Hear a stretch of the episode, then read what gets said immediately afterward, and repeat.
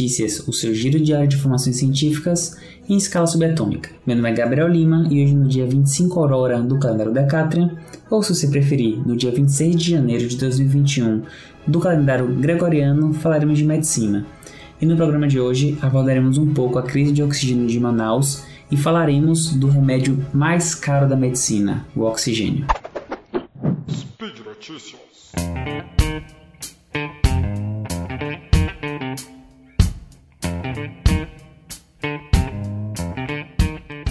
Bom, pessoal, então eu vou falar um pouquinho da crise de oxigênio que está acontecendo em Manaus, né? Ainda está acontecendo, já melhorou bastante.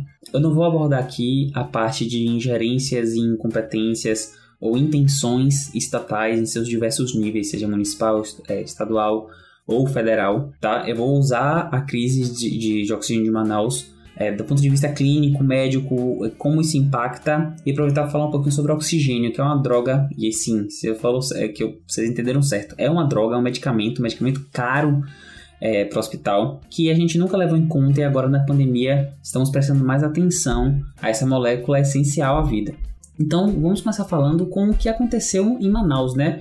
Então tudo começou com o aumento de casos, então teve um aumento grande de casos em Manaus, e esse aumento de casos levou ao aumento de internações, consequentemente com o aumento da demanda de oxigênio.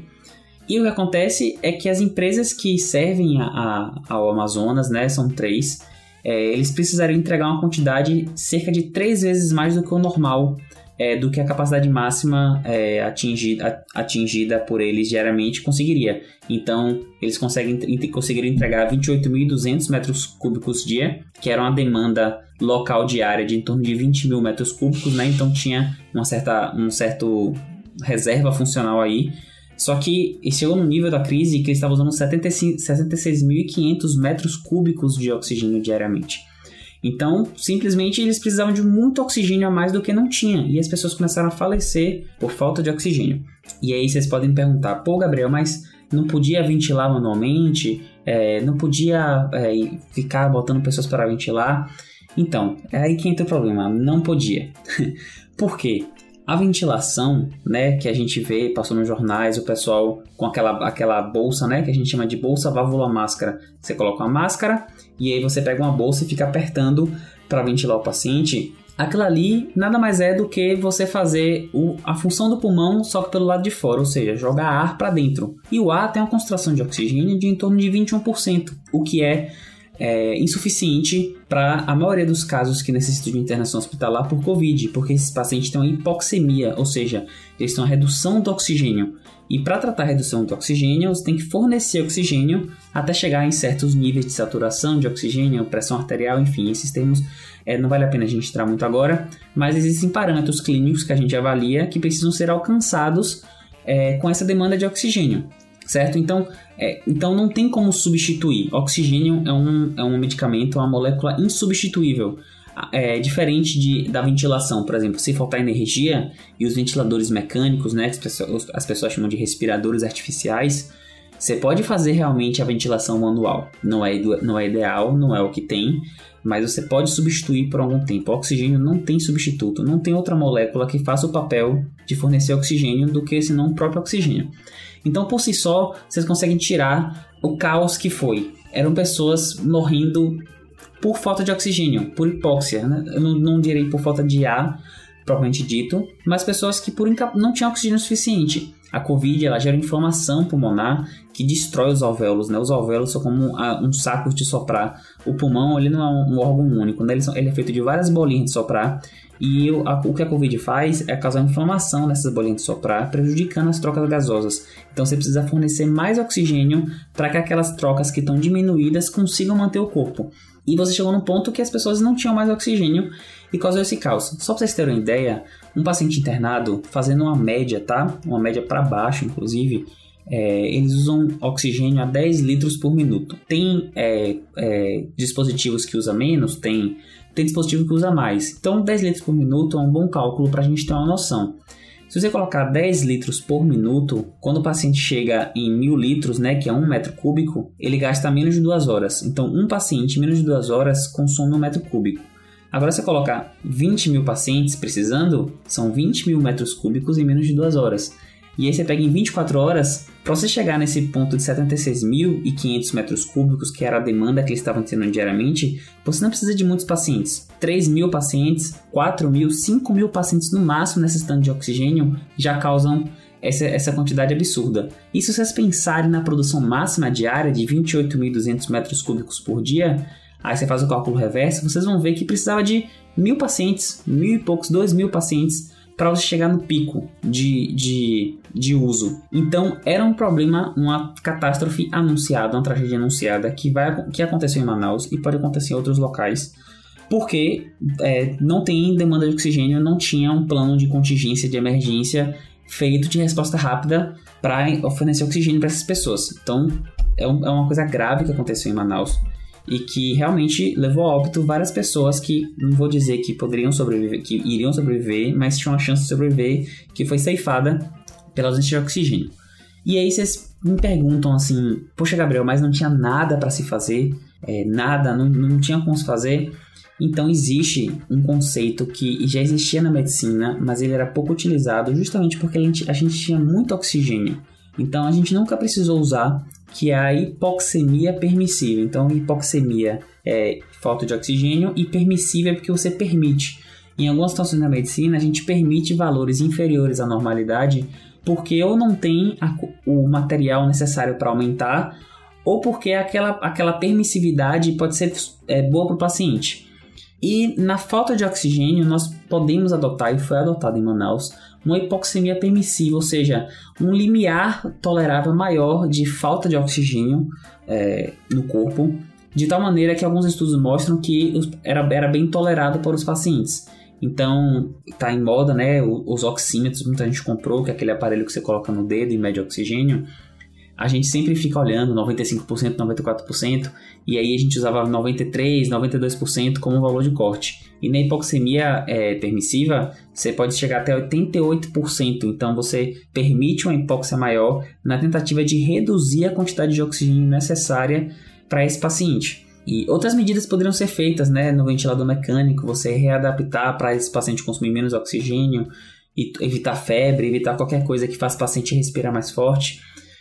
Mas tudo isso são coisas que são adjuvantes no tratamento, né, do oxigênio. E eu falei, né, o medicamento, quando eu iniciei, o medicamento mais caro da medicina. E por quê? Isso é um professor meu que fala, tá? Não é uma frase minha, um professor, ex-professor, ele, tanto ex porque eu já passei pela matéria, como ele também já da faculdade, que é o Dr. Jabel Reis, um abraço para ele se ele ouvir isso em algum momento, que ele falava que oxigênio é o remédio mais caro da medicina, porque a gente usa muito o tempo todo, a gente não mensura o quanto a gente gasta de oxigênio num paciente. A gente pluga lá, liga e gasta 10 litros, 15 litros por minuto, em alguns dispositivos até 20, 40 litros por minuto de oxigênio, e a gente gasta. E nunca pensou ele como remédio, inclusive isso é muito deletério em outras condições, né? A gente está falando de hipóxia, mas a hiperóxia também é deletéria. O oxigênio é pró-inflamatório, gera espécies reativas de oxigênio. Então, em alguns estudos, você dá muito oxigênio e até piora para o paciente. Mas a gente nunca tinha levado em conta como o oxigênio ele é importante, e em Manaus agora nos mostrou que a falta de oxigênio ela é letal, óbvio, mas é que o nosso sistema é muito mais frágil do que a gente acreditou. A gente tem uma noção, pelo menos os profissionais de saúde, tinha uma noção plena de oxigênio sempre era disponível. Diferente de sedativos que faltou durante a pandemia, de máscaras, de insumos, que quais forem, oxigênio sempre foi uma coisa latente que estava aí o tempo todo e a gente sempre confiou que tinha. E por isso até usava de maneira desregrada. E agora com Manaus a gente fica em alerta que isso pode acontecer em outras situações, né? A pandemia ela recrudesceu por um tempo, mas agora está dando um segundo pico. Eu não chamo de segundo pico porque não teve um vale. Está dando um segundo valor mais elevado, né? Com uma média móvel grande de mais de 1.000 mortes por dia. E nesse momento a gente corre o risco de outros locais também sofrerem por desabastecimento de oxigênio. Então, é muito importante que nesse momento, se você que está ouvindo mora em outro local ou trabalha na secretaria ou seja um cidadão mesmo, cobre das autoridades uma transparência sobre planos de contingência e de emergência para esse tipo de situação. Porque você até consegue fazer medicina sem um sedativo, você consegue fazer medicina tratar sem um ventilador mecânico, sem o corticoide. Todas essas drogas são essenciais, mas o oxigênio é essencial de matar em minutos.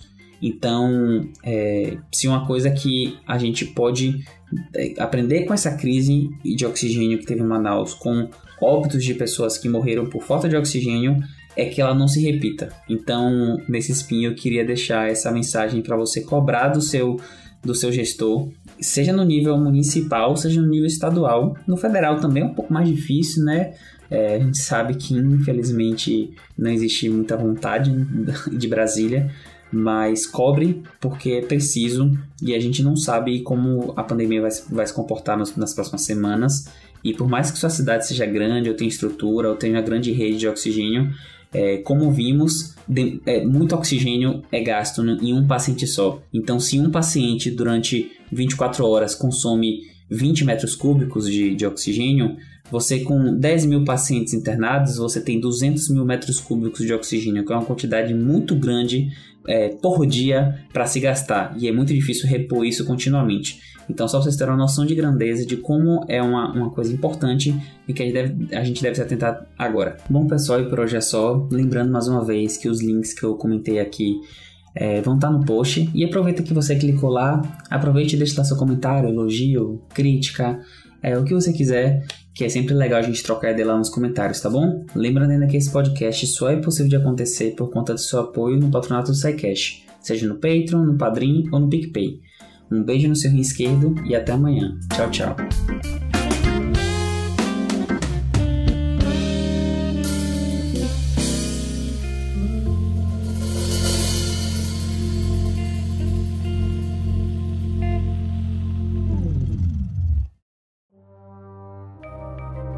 Este programa foi produzido por Mentes Deviantes. Deviante.com.br.